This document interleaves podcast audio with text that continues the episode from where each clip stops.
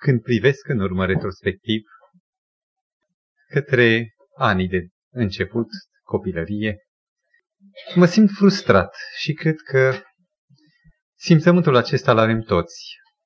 Chiar dacă extrapolăm puțin prisma copilăriei, o deschidem spre adolescență, sunt multe lucruri frumoase de care mărturisesc albumele, jurnalele,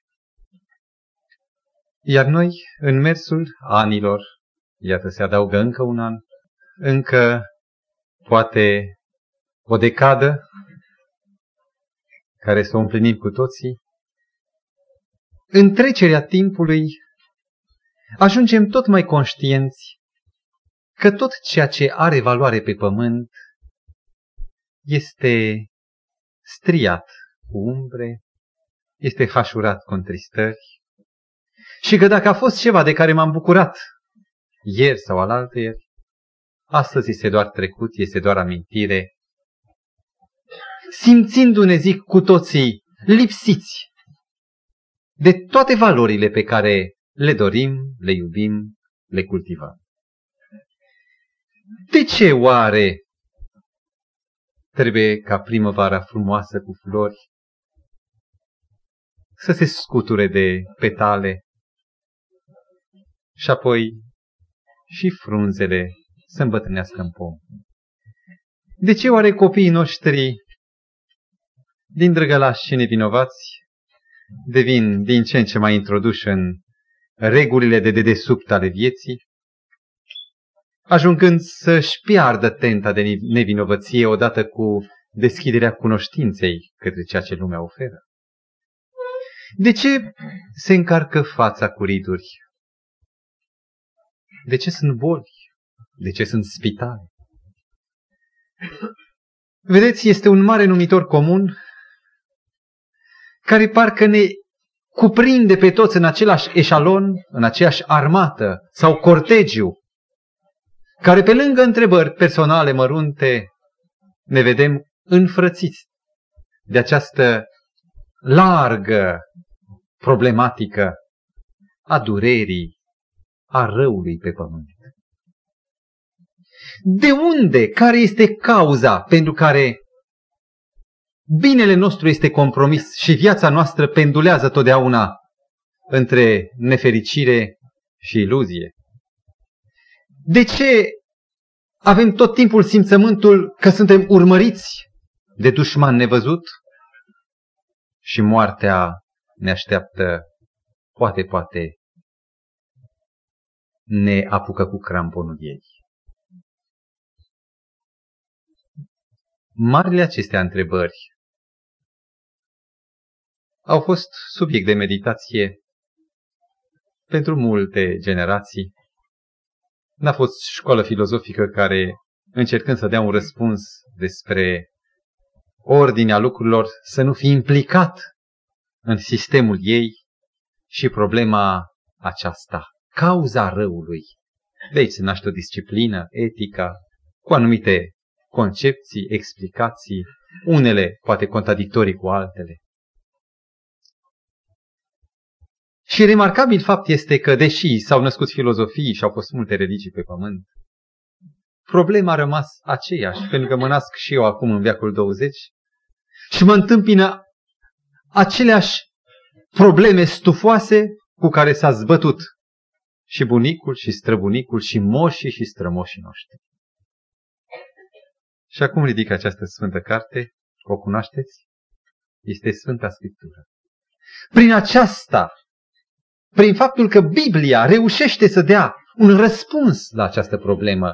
În aceasta Biblia devine o carte autentică, actuală, eficientă, potrivită atât de intim fiecăruia dintre noi, indiferent, zic, de origine, de stare socială, de pregătire, de formație. Și care este răspunsul Scripturii, frații mei?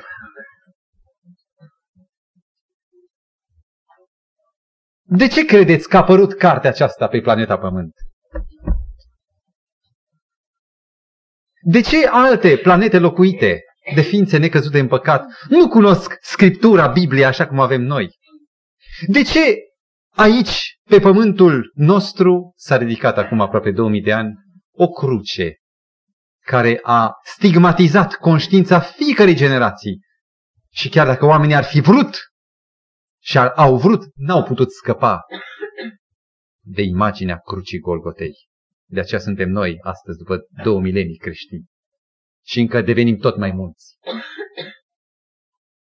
Unii spun e motivul dragostei lui Dumnezeu. Dumnezeu a iubit. Dar gândiți-vă că Dumnezeu a iubit în egală măsură și alte planete care n-au căzut în păcat. A iubit și îngerii și Mântuitorul n-a murit nici acolo, nici dincolo, a murit doar pe planeta Pământ. Care este această pricină, factorul care generează, pe de o parte, gama de nenorociri care ne învăluie, iar pe de altă parte, răspunsul Scripturii prin crucea Golgotei. Și ajungem la identificarea temei din seara aceasta, o temă introductivă pentru un ciclu, dacă Dumnezeu ne ajută să ajungem și la capătul ciclului. Și o să vedem că răspunsul pe care oamenii îl pot da la prima întrebare este să arate spre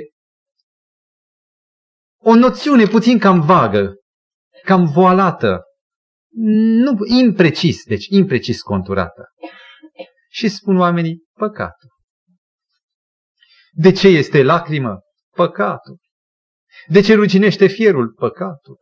De ce e moartea? Tot păcatul.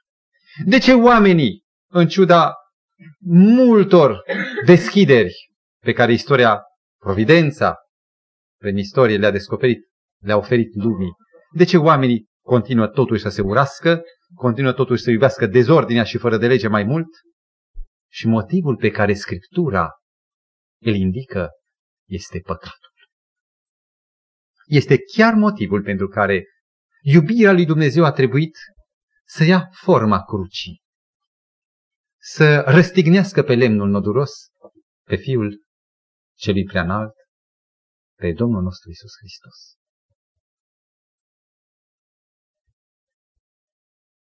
Am ajuns la acest capăt de drum, de unde am convingerea profundă că toate drumurile se deschid. De aici, de la înțelegerea acestui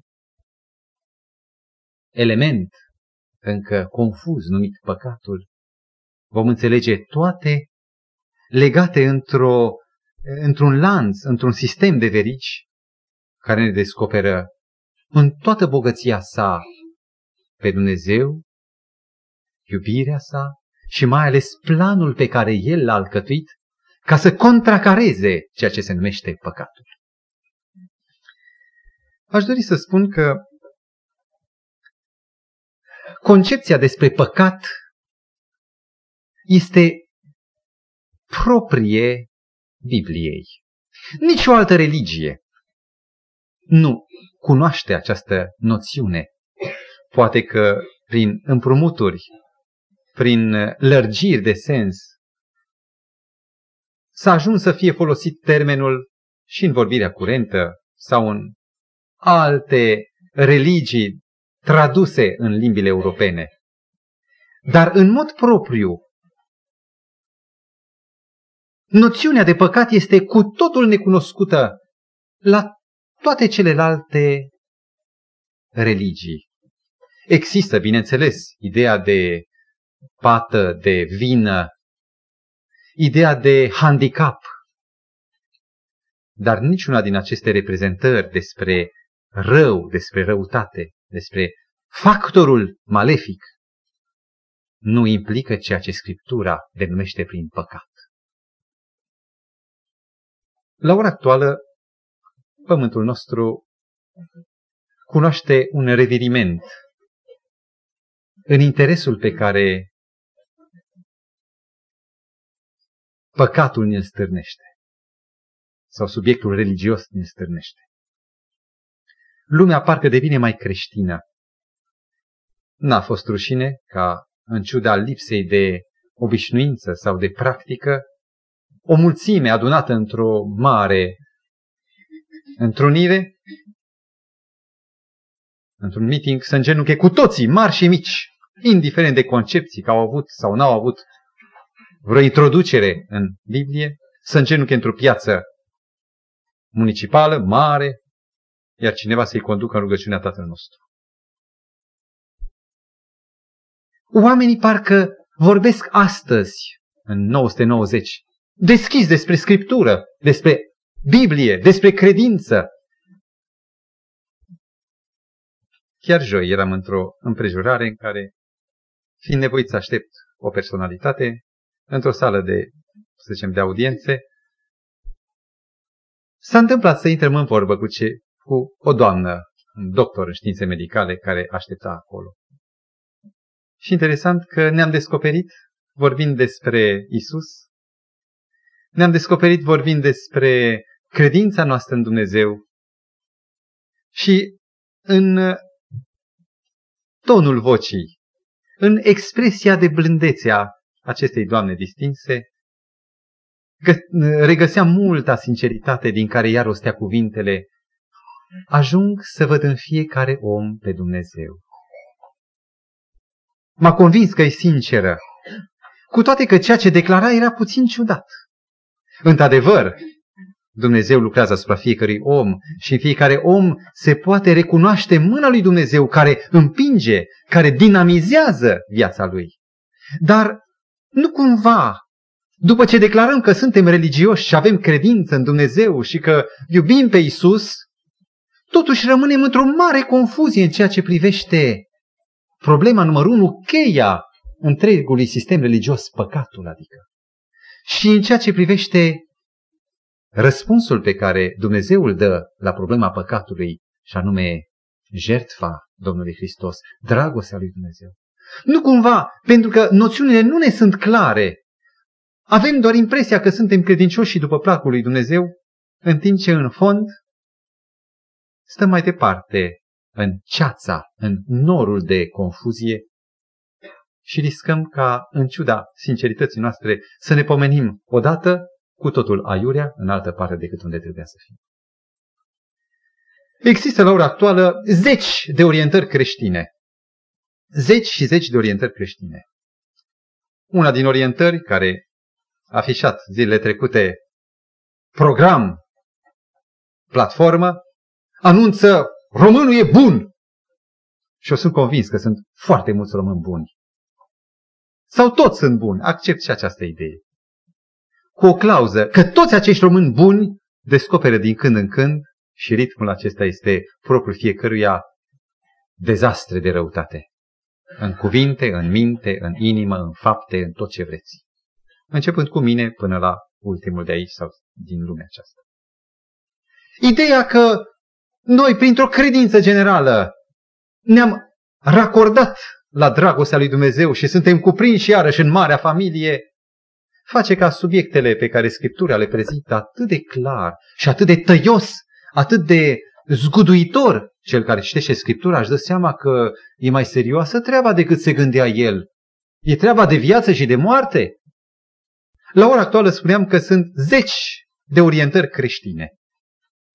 Și în toate aceste orientări creștine se vorbește despre Dumnezeu, despre Isus, despre uh, bucuria nașterii lui în Betlem sau în țară.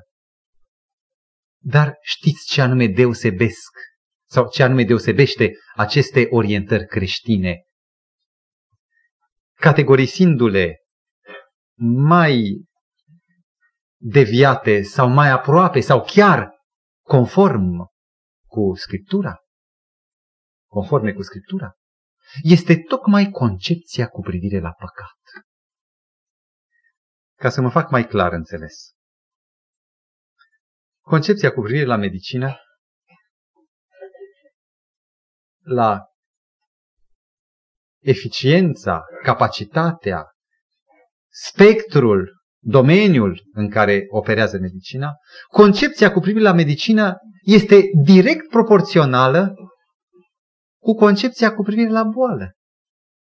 Dacă concepția noastră cu privire la originea germenii bolii sunt confuzi, e confuză concepția noastră și nu identificăm în mod real concepția despre vindecare va fi compromisă.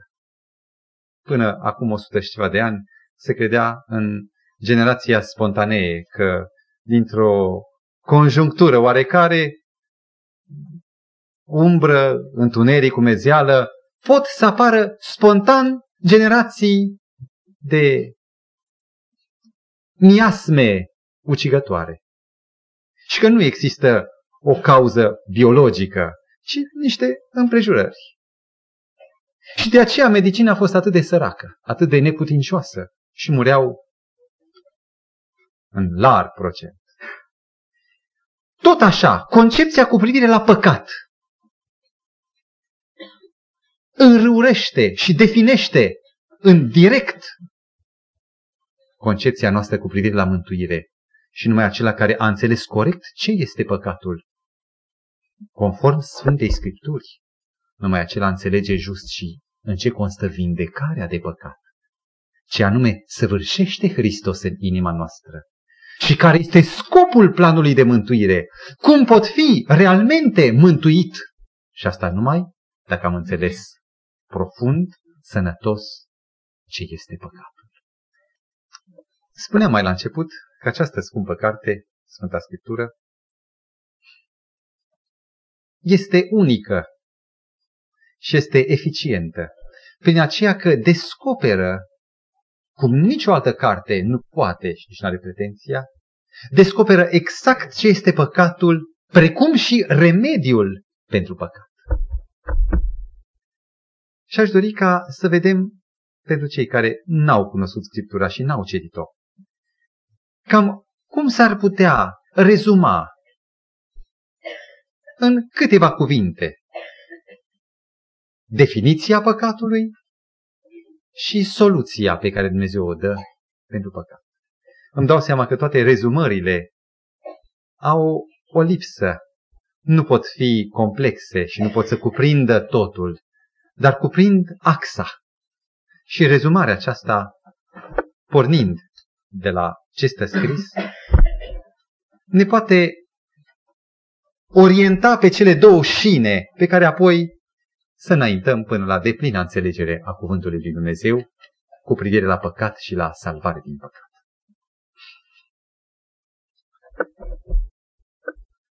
Găsesc în cartea aceasta câteva, să spun, faruri de poziție sau lumini de poziție care marchează care este amplasamentul nostru față de adevărul lui Dumnezeu. Aș vrea să citesc una dintre ele. Luca 11 cu 5. Mântuitorul spune, vorbește fariseilor în acest text din Evanghelia după Luca,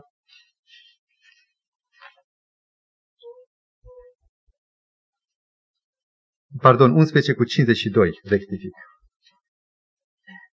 Vai de voi, învățători ai legii, pentru că voi ați pus mâna pe cheia cunoștinței.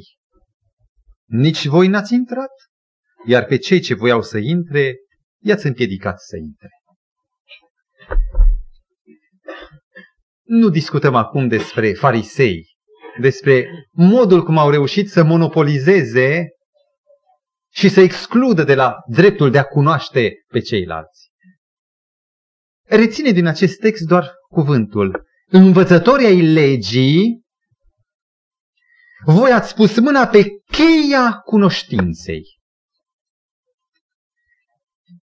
Ați sezizat o relație dintre destinatarii acestui text și care anume este cheia cunoștinței? Cât de vagă, cât de largă, cât de larg cuprinzătoare este noțiunea cheia cunoștinței. Când Scriptura se referă la cunoștință, să nu căutați să răspundă la probleme biologice.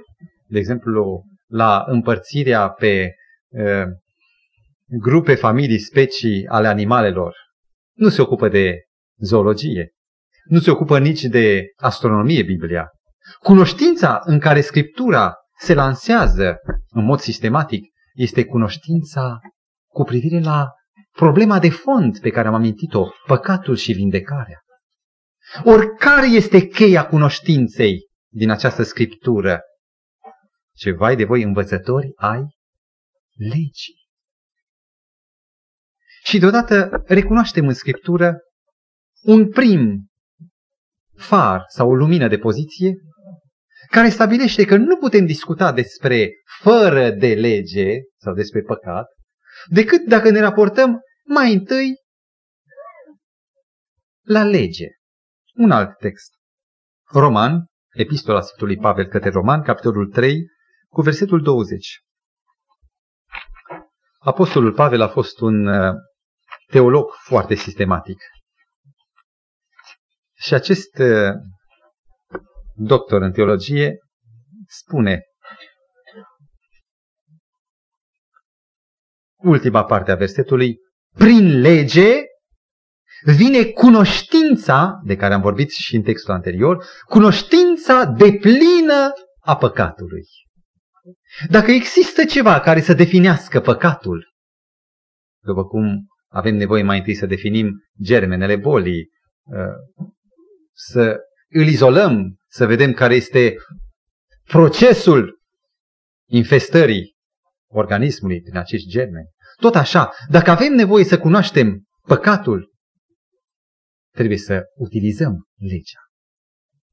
Un alt text, tot roman, epistola lui Pavel către roman, 7 cu versetul 7. A doua parte. Păcatul nu l-am cunoscut decât prin lege. De pildă, n-aș fi cunoscut pofta dacă legea nu mi-ar fi spus să nu poftești. Cartea aceasta, Sfânta Scriptură, se distinge prin aceste trei texte citite ca fiind un reflector foarte lămurit. Spune că nu dă o lumină aproximativă, ci cunoștința pe care norma Scripturii, numită legea lui Dumnezeu, o dă cu privire la păcat, este categorică, este deplină. Cunoștința e deplină. Aceasta cu privire la instrumentul prin care putem să definim ce este păcatul. Aș vrea însă să apreciați că nu există anumite hotare între cunoștința păcatului și remediul pe care Scriptura îl dă pentru păcat. Că ele se interferează, ba chiar se suprapun. Un al doilea grup de lumini de poziție cu privire la păcat, după ce am stabilit despre lege, este o persoană. Și anume Domnul nostru Isus Hristos, Mântuitorul. Dacă Mântuitorul a venit pe pământ, El n-a venit doar să ne salute. N-a venit ca să uh, ne asigure că ne iubește doar, ci această asigurare a dragostei a dat-o într-un mod complet, mai întâi identificându-se cu noi și apoi în toată această viață pe care a trăit-o în dimensiunile noastre să ne repete în mod obstinat, repetat, percutat, că păcatul trebuie exclus. Păcatul este grozav înaintea lui Dumnezeu. Și și-a împlinit această lecție de trei ani și jumătate prin a accepta să devină purtătorul păcatului lumii.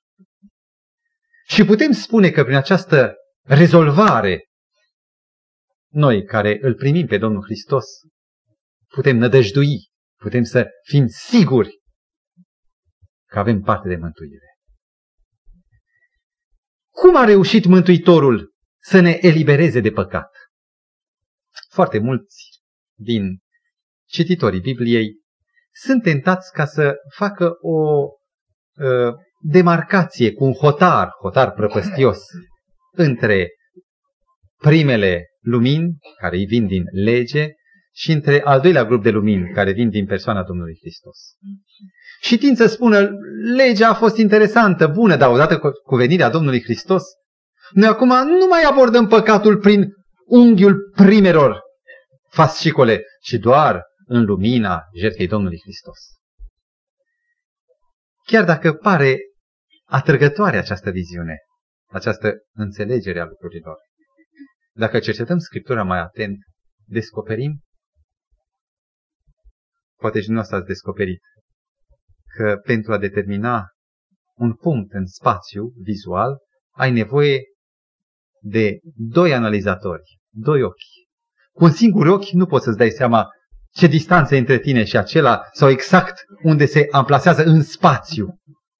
Dar atunci când două fascicole se întâlnesc și se încrucișează în dreptul unui punct, atunci l-ai determinat în spațiu. Ori aceste două fascicole, care vin din două puncte de vedere, care de fapt se vor descoperi comunicând între ele, vom vedea imediat, doar acestea două împreună pot să definească ce este păcatul. Și să fim mai concreți. Cum a venit Mântuitorul? Prin ce anume a reușit să identifice păcatul și apoi, din dragoste, să-l ia asupra noastră? Aș vrea să citesc un text din profeții. Profetul Isaia a fost numit adesea ca evanghelistul Noului Testament, pentru că vorbește poate mai mult decât ceilalți despre Domnul Hristos.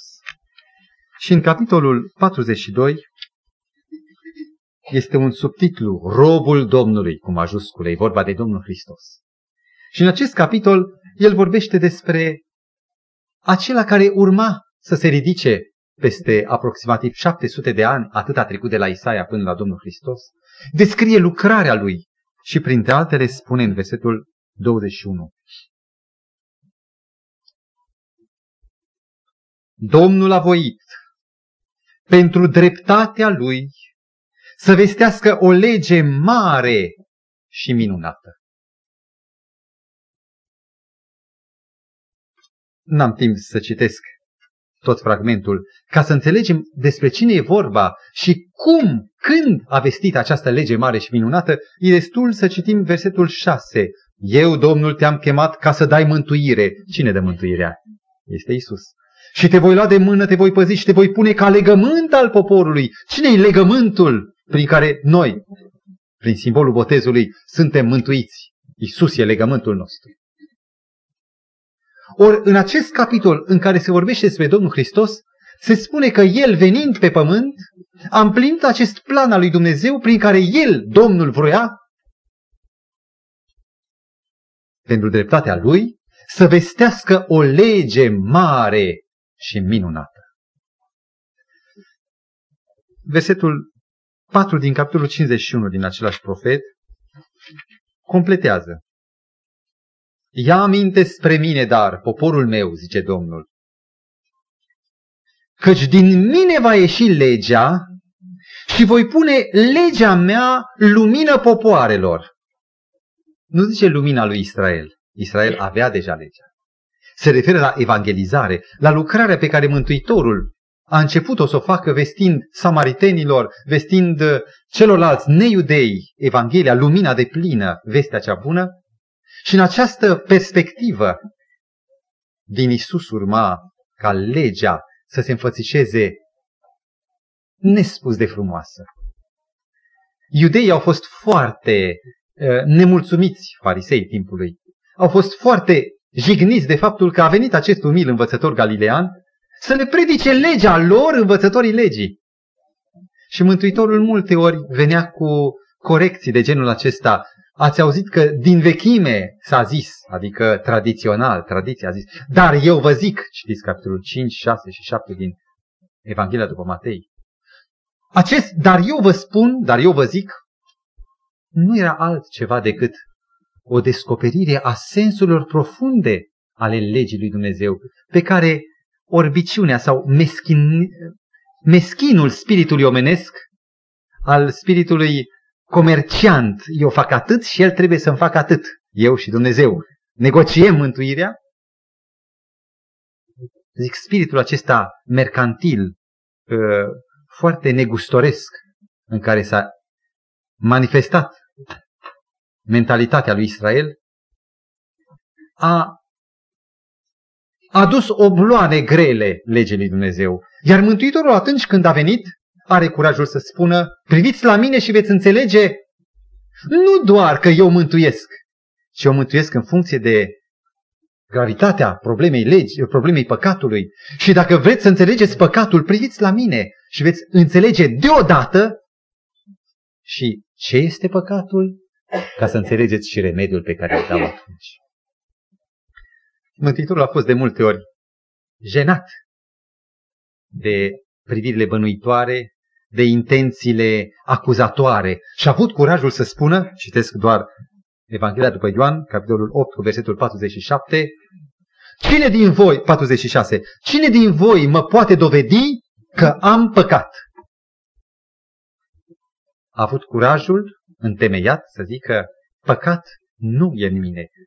În Evanghelia după Luca, dacă mi-amintesc bine capitolul 12, uh, spune, vine stăpânitorul lumii acesteia și în mine el nu are nimic. Diavolul, stăpânitorul lumii acesteia, care manipulează acest concern al păcatului, această întreprindere masivă în care toți trebuie să fie angajații lui, pe Mântuitorul nu l-avea pe listă. El nu era implicat cu nimic în problema păcatului. Ca nu cumva cineva să creadă că Mântuitorul a venit să aducă o veste bună nimicind primele lumini de poziție, adică legea lui Dumnezeu, Mântuitorul spunea, Matei 5, cu 17 la 19, să nu credeți că am venit să stric legea. Nu am venit să stric, ci să o împlinesc. El trăind-o a putut să-i dea o dimensiune practică. Și apoi adaugă Mântuitorul că atâta vreme cât nu va trece cerul și pământul și le simțim sub noi și deasupra noastră, atâta vreme nu va trece nu o poruncă întreagă, dar un corn de literă, adică o iotă, era ca un corn, era cea mai mică literă din alfabetul grecesc, nu va trece o iotă din lege. Și apoi Mântuitorul mai spune, mai uh, relatează experiența lui personală în modul de a trăi legea. Și anume, Ioan 15 cu versetul 10, în care spune, Eu am păzit poruncile tatălui meu și ca atare rămân în dragostea lui. Din dragoste a făcut-o. Și dragostea, prin adeziune, se multiplică, rămâne.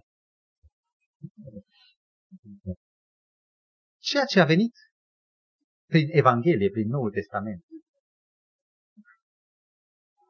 ceea ce a venit uh, ca îmbogățire, ca aprofundare și subliniere, a fost, dacă vreți, tocmai concepția cu privire la păcat. Din fericire, Mântuitorul a dat o dimensiune practică celor, acelor precepte ale legii lui Dumnezeu, ca problema păcatului să nu devină o chestiune de scripturism, eh, scripturism de eh, justiție a literei. În ceea ce privește lumina pe care Noul Testament o aduce cu privire la definirea păcatului, aș dori să amintesc trei definiții pe care poate unii le-ați întâlnit, dar pe care vrem să le sintetizăm și să descoperim în ce fel Noul Testament nuanțează ce este păcatul. Primul text definitoriu cu privire la păcat se află în scrisoarea sau epistola unui apostol numit cel mai apropiat de Mântuitorul, cel care uh, s-a identificat cel mai mult cu maniera dragostei Mântuitorului. Este vorba de Ioan. Și în epistola sa, prima, capitolul 3, ni se dă o definiție. Oricine face păcat, face și fără de lege și păcatul este fără de legea sau fără de lege. Într-o altă traducere a lui Nițulescu se spune că păcatul este călcarea legii. Este prima definiție pe care copiii o învață cu privire la păcat. Uh, ei care au niște jaloane scrise, mari, ca să le vadă de departe, poate încoronate cu amenințarea părintelui, vezi dacă așa, fii atent. Ei, copiii au învățat că orice neascultare față de aceste jaloane este păcat. Definiția aceasta este foarte corectă. Și din nou, leagă Noul Testament de Vechiul sau lumina jertfei cu lumina legii, arătând că în Noul Testament concepția cu privire la păcat nu poate fi limpede decât determinată de lege. Această concepție însă are o limită, o lipsă. Nu e lipsă, cuvântul se completează. Dar dacă rămânem ca fiind unica concepție cu privire la păcat, putem ajunge ușor în concepția fariseică, în limitele acestei concepții. Și în ce constă limita ei? Încercați să înfățișați un munte. Vorbiți despre o clădire. Și va fi nevoie ca să vorbiți în două sau în trei rânduri despre ea. Pornind mai întâi pe o fațadă, apoi pe alta. Când mergi cu actele pentru vânzare-cumpărare și te duci la sistematizare și arhitectură, îți cer fotografiile clădirii. Și nu-ți cer doar o anumită imagine, ci toate unghiurile care definesc. Această declarație, păcatul este fără de lege, este o definire doar unilaterală, dintr-un punct de vedere.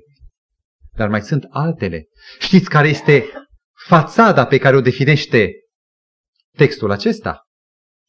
Se referă la aspectul formal, exterior al păcatului.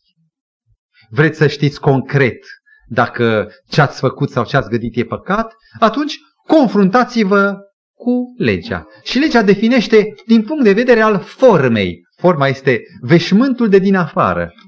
Fondul multe ori este invizibil, dar ca să devină vizibil are nevoie de forme de exprimare. Ori acest text vizează forma exterioară a păcatului. Deci, din punct de vedere al formei, păcatul este călcarea legii. Păcatul însă nu există doar în manifestări există și înainte de a se manifesta. Și există o altă definiție, tot în Noul Testament, care se află în scrisoarea unui alt uh, apostol, și anume în scrisoarea sau epistola apostolului Iacob, la capitolul 4, cu versetul 17. Și definirea pe care o dă apostolul Iacob este din alt unghi. Eu zic că este mai profundă pentru că nu se referă la formă, la forma păcatului, la veșmântul păcatului, ci la fond, la esența oricărui păcat, indiferent de formă. Vreau să vă întreb ceva. Sunteți de acord că există păcate care nu au pentru oameni o formă vizibilă? Sunteți de acord că eu pot foarte bine să apar în fața ochilor dumneavoastră, dacă ați fi judecătorii mei, într-o atitudine atât de pioasă și evavioasă pe din afară, în timp ce în sinea mea să clocesc, să nutresc păcate, ori tare este nevoie de o definiție în ceea ce privește nu doar forma. Sunt boli, în patologie, sunt boli care nu au o formă, decât foarte târziu, după ce au mocnit, după ce au copt erupția. Și poate durează 10-20 de ani. Acestea sunt cele mai primejdioase boli. Pentru că nu le poți seziza și e greu să le vin întâmpinare și să le tratezi din timp. E bine ca să cercetăm al doilea punct de definire al păcatului, nu sub aspectul formal, veșmântului, al erupției, ci sub aspectul esenței, în ce constă esența fiecărui păcat mic oarecare. Iacob 4 cu 17 spune ce este păcatul. Cine știe să facă un bine și nu-l face, săvârșește păcat. Păcatul este lipsa resortului de a împlini ceea ce mintea spune că ar trebui să o faci și că e bine. Binele acesta întotdeauna se referă nu la mine, că egoistul face numai bine pentru sine, toate cât își face lui sunt bunuri. Binele Scripturii se definește nu prin egoism, ci prin altruism. Iar principiul altruismului este, sau resortul care întreține altruismul, este dragostea. Care este esența păcatului după acest text? Cine știe să facă un bine, deci cine poate, are capacitatea și posibilitatea să fie altruist, să manifeste acest ceva numit dragostea și nu o face, este păcat. Ce este în esență păcatul? A doua definiție ne conduce la următoarea declarație. Lipsa dragostei sau antiiubirea, inexistența, pieirea vinei sau a resortului vinei dragostei. Aceasta este păcat. În fața unui comitet, cineva declară cu privire la altcineva. Comitetul ia în cercetare o neînțelegere dintre doi, de exemplu. Și acesta declară, eu n-am nimic cu persoana, n-am nimic cu el, eu n-am nimic cu el. Socotește că păcatul este doar ca să ai ceva negativ cu el. Dar dacă eu nu i-am făcut nimic rău, sunt neprihănit sau sunt curat față de celălalt. Ori Scriptura spune că nu doar acest soi de a face rău se numește păcat, ci lipsa dragostei. Și ne gândim pe plan global cât de mult ne-am obișnuit cu această esență a păcatului. Noi nu avem nimic cu nimeni. Și aceasta este în același timp și o acuzație. Ne simțim atât de străini, atât de neimplicați în probleme. Treaba lui a căzut, lasă-l acolo. Așa îi trebuie dacă e rău. N-am nimic. Și lipsa dragostei a fost motivul care a sfâșiat inima Mântuitorului atâtea ori. Și a strigat de, de câteva ori este relatat, relatat strigătul acesta în Scriptură, dar de câte ori a mai fi strigat el fără să fie scris, ah, până când vă, mai, vă voi mai suporta.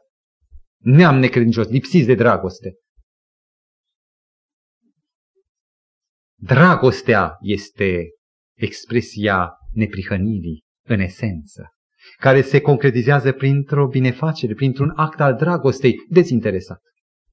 În timp ce păcatul, chiar dacă nu e o formă agresivă, legală, încadrându-se în vreun articol al legii, lipsa dragostei este esența oricărui păcat. Și poate exista esența chiar și fără anumite forme de manifestare. De exemplu, dacă eu fur pe cineva, îl iubesc pe acela. Chiar și actul încadrabil în lege, în articol de lege, țâșnește tot din această esență, din acest fond dinainte de manifestare, și anume lipsa de dragoste. Dacă eu îl fur, însemnează că nu-l iubesc. Și aș dori ca să mă refer acum la o a treia definiție a păcatului după lumina pe care o descoperă viața Domnului Hristos, care n-a venit doar, zic, să dea rezolvare, să dea mântuire, ci a venit și să clarifice ce este păcatul în viața Lui. Și în lumina Lui se dau aceste trei definiții. Care este a treia definiție? Se află în declarația apostolului Pavel, deci un alt apostol, în epistola către romani, capitolul 4, cu versetul 23, ultima parte. Vă citesc cum scrie în original și cum traduce, de exemplu, versiunea italiană și așa mai departe.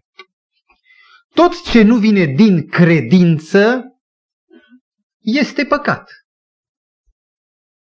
Imaginați-vă acum cât de profund vizează această a treia definiție, dându-vă un exemplu. nu comit niciun păcat care să se încadreze în vreun articol al legii lui Dumnezeu. Din potrivă, am și un șuvoi de iubire care atât de mult dorește să se reverse asupra altora. Dar revărsarea acestui șuvoi de iubire vine din opțiunea mea. Nu Dumnezeu mi-a zis să fac așa. Și eu, iubind, să săvârșesc.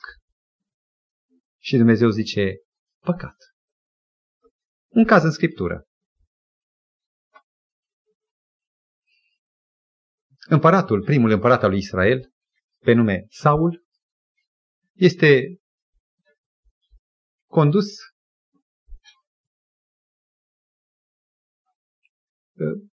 aleg un alt caz, un alt model. Împăratul Ahab, împăratul Israel, cel care a condus, a antrenat împărăția lui,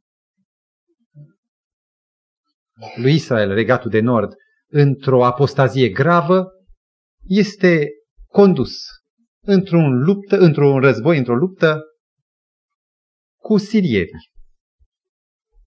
Relatarea se află în doi împărați. Vreau să vă dau liber în primele capitole. Ilustrația m-a venit acum, de aceea nu vă indic exact și nu vreau să mai caut din lipsă de timp. Și cel care a aruncat cu o cară asupra lui Israel și a Dumnezeului lui Israel și cel pe care Dumnezeu a făgăduit lui Ahab că îl dă în mâna lui, ca cei care blastămă numele lui Dumnezeu să își primească în mod evident și pentru a fi pildă altora o răsplată dreaptă, acest Ben Hadad, ajungând înfrânt, încearcă o metodă, o stratagemă. Se îmbracă într-o haină jalnică, de sac, presară cenușă în cap, își leagă de gât probabil. Un ștreang și vine în fața împăratului Ahab, adică a omului pe care Dumnezeu l-a rânduit să-și aducă, să-și aducă la îndeplinire planurile de pedepsire, zicând, iată, robul tău stă înaintea ta, ai milă de mine, iartă-mă, voi fi subordonatul tău, te voi recunoaște mai mare, știu că împărații lui Israel sunt împărați miloși. Și Ahab, acest bărbat nestatornic, de data aceasta intrând într-un, pe, pentru scurt timp în făgașul căii lui Dumnezeu, aducând la îndeplinire voia lui Dumnezeu, când vede pe acest nenorocit, care fusese până ieri culitorul, cel care a vrut să-i prindă pe toți iudeii, să-i decapiteze, să le distrugă pruncii, zdrobindu-le capetele de stânci. Nu se zizează perversitatea stratagemei. Și șuvoiul de iubire țâșnește din inima lui o iubire cam ciudată, omenească, nu canalizată de Dumnezeu. Și spune, ești fratele meu! Și îl îmbrățișează. Îl ia, îl duce în palat, îl spală, îl bărberește, îl îmbracă, îl trimite acasă cu daruri. Și Dumnezeu îl trimite pe prorocul său și spune, cum? De ce l-ai scăpat? Nu ți-am spus să faci așa și așa? Iar acesta se manifestase cu iubire. Care este a treia definiție a păcatului? Mântuitorul a demonstrat în viața sa cu totul antipăcat, cu totul lipsit de păcat, a demonstrat cum se poate ca omul să trăiască în neprihănire. Și a demonstrat prin orele de rugăciuni, petrecute nopțile, prin umblarea sa de zi cu zi, că singurul secret al neprihănirii este ancorarea în Dumnezeu, este legarea omului desăvârșit de Dumnezeu, este de a fi cu El. Mântuitorul zicea, Tatăl niciodată nu mă lasă singur. Eu totdeauna sunt cu El, Tatăl e cu mine. Și a putut să spună acest lucru pentru că a întreținut această relație vie dintre Dumnezeu și om numită credința. Și textul spune că, în fond, mai fac o paranteză, dragostea este, prin excelență, exprimarea unei relații. Eu nu pot să iubesc fără să am un obiect al iubirii. Ce faci? Că iubesc. Dar ce iubești? Nu, nu știu, iubesc. E absurd. Noi iubim întotdeauna ceva sau pe cineva concret. Este expresia unei relații, iubirea. Ori, dacă neprihănirea este dragostea, la capătul acestui braț al dragostei se află Dumnezeu și aceasta e relație. Din punctul de vedere al relației, păcatul este ruperea relației. Acesta este conținutul sau originea, cauza fiecarei esențe, fiecărui păcat. Ruptura legăturii cu Dumnezeu naște secătuirea resortului dragostei și, în cele din urmă, apariția formei fenomenului exterior al păcatului. Această a treia definiție este cea mai profundă, pentru că vorbește nu doar de forma și de esența, ci de cauza păcatului. E ruptura relației cu Dumnezeu.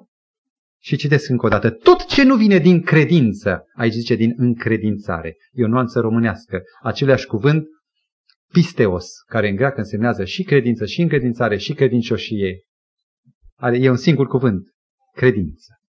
Tot ce nu vine din credință, dintr-o relație cu Dumnezeu, sau orice, chiar lucruri pozitive, chiar serviciul meu pe care îl duc banal, zi cu zi, cinstit, lucrând, realizând planul, toate acestea, dacă nu sunt presărate faptele mele cu umblarea cu Dumnezeu, cu părtășia cu El, dacă nu sunt ancorat, dacă nu respir aerul Lui, dacă El nu e implicat în fiecare gând sau cuvânt al meu, chiar dacă nu este aparent niciun fel de lipsă de iubire sau nicio formă evidentă de păcat, aceasta este starea profundă, starea inițială a păcatului, starea de păcat.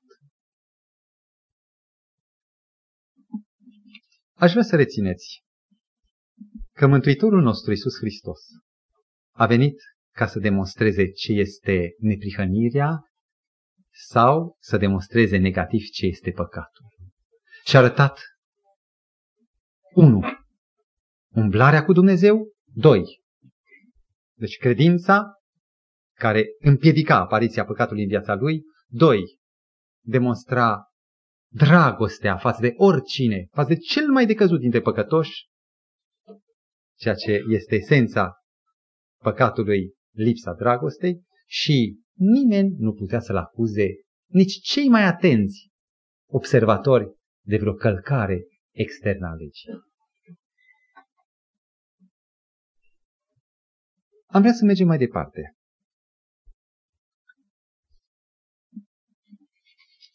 De ce oare subiectul despre păcat și despre opusul păcatului, legea, ne este totuși puțin nu la îndemână?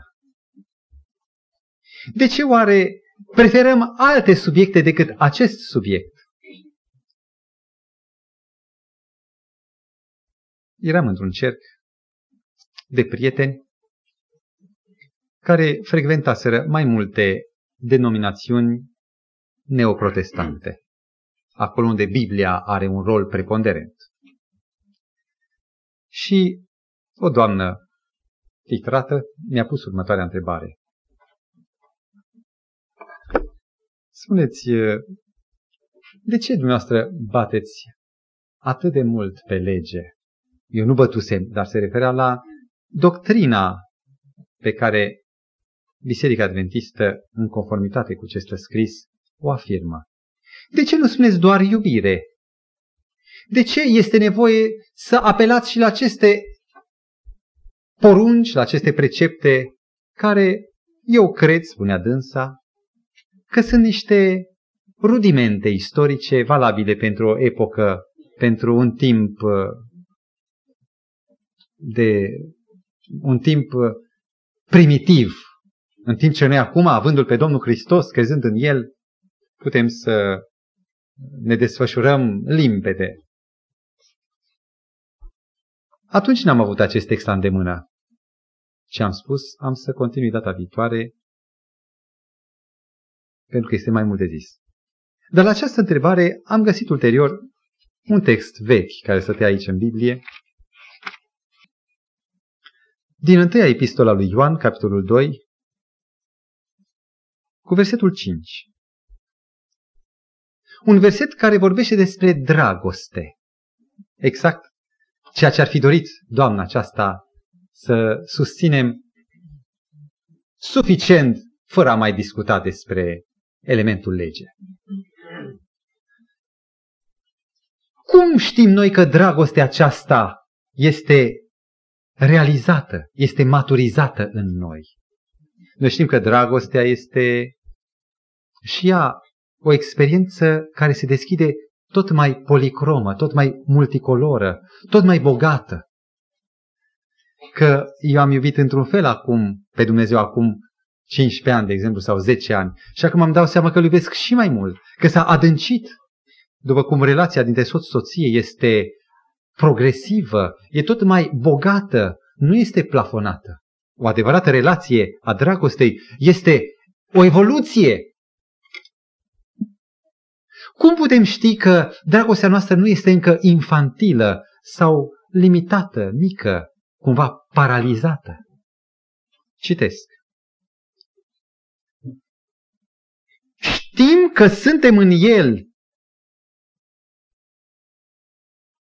și că dragostea lui Dumnezeu a ajuns desăvârșită în noi, am citit invers, dacă păzim cuvântul lui. Și de la versetul 3 și mai departe, prin aceasta știm că îl cunoaștem dacă păzim poruncile lui. Dacă eu îl iubesc pe tata, orice cuvânt sau poruncă o împlinesc cu voioșie, cu bună dispoziție, cu bucurie. Și prin aceasta se cunoaște și tata că eu îl iubesc pe el. Cine zice îl cunosc și nu păzește poruncile lui este un mincinos și adevărul nu este în el. Dar cine păzește cuvântul lui, în el dragostea lui Dumnezeu a ajuns desăvârșită. Și prin aceasta știm că suntem în el și că dragostea lui e desăvârșită. Iubiți frați, mintea noastră, cum o să vedem data viitoare, a suferit mutații și chiar judecata noastră cea mai bună este beteagă. Avem nevoie de proteze. Sau avem nevoie de proteze la început, mai bine zis de grefe, de naștere din nou cu o judecată sănătoasă. Și avem nevoie pentru aceasta, de ce stă scris aici? În primul rând, de Domnul Hristos, care se descoperă în Scriptură, și apoi de tot adevărul cu care El se identifică. Mântuitorul spune, eu sunt cuvântul lui Dumnezeu. Și în tot acest cuvânt este Isus. Ca să înțelegem că dragostea, chiar și fiul meu cere să fie dragostea concretă, chiar și soția mea cere ca dragostea mea față de ea să fie nu doar un cuvânt, te iubesc, ci să fie concretă. Cu atât mai mult Dumnezeu cere ca relația dintre mine și El să se exprime concret, cumva, nu să fie ceva confuz, nebulos. Avem nevoie ca să înțelegem problema păcatului și apoi ca să înțelegem problema mântuirii din păcat, avem nevoie de o coborâre profundă în Cuvântul lui Dumnezeu, la care vă invit în ciclul care s-a deschis în această largă introducere, ca în cele din urmă să ajungem la descifrarea celor 10 porunci ale lui Dumnezeu, urmându-le și descoperind bogăția de dragoste, de părtășie cu Dumnezeu, de relație cu Dumnezeu, de adevăr în toate cele 10 porunci. Data viitoare, dacă Dumnezeu ne ajută, o să procedem la încă o anticameră de străbătut, ca să ne apropiem în cele din urmă la conținutul profund, mesianic, aș spune eu, evanghelic al celor 10 porunci. Și Dumnezeu să ne pregătească inimile și să ne pregătească să înțelegem că Hristos este aici și că El vrea să trăim cum a trăit El. Amin.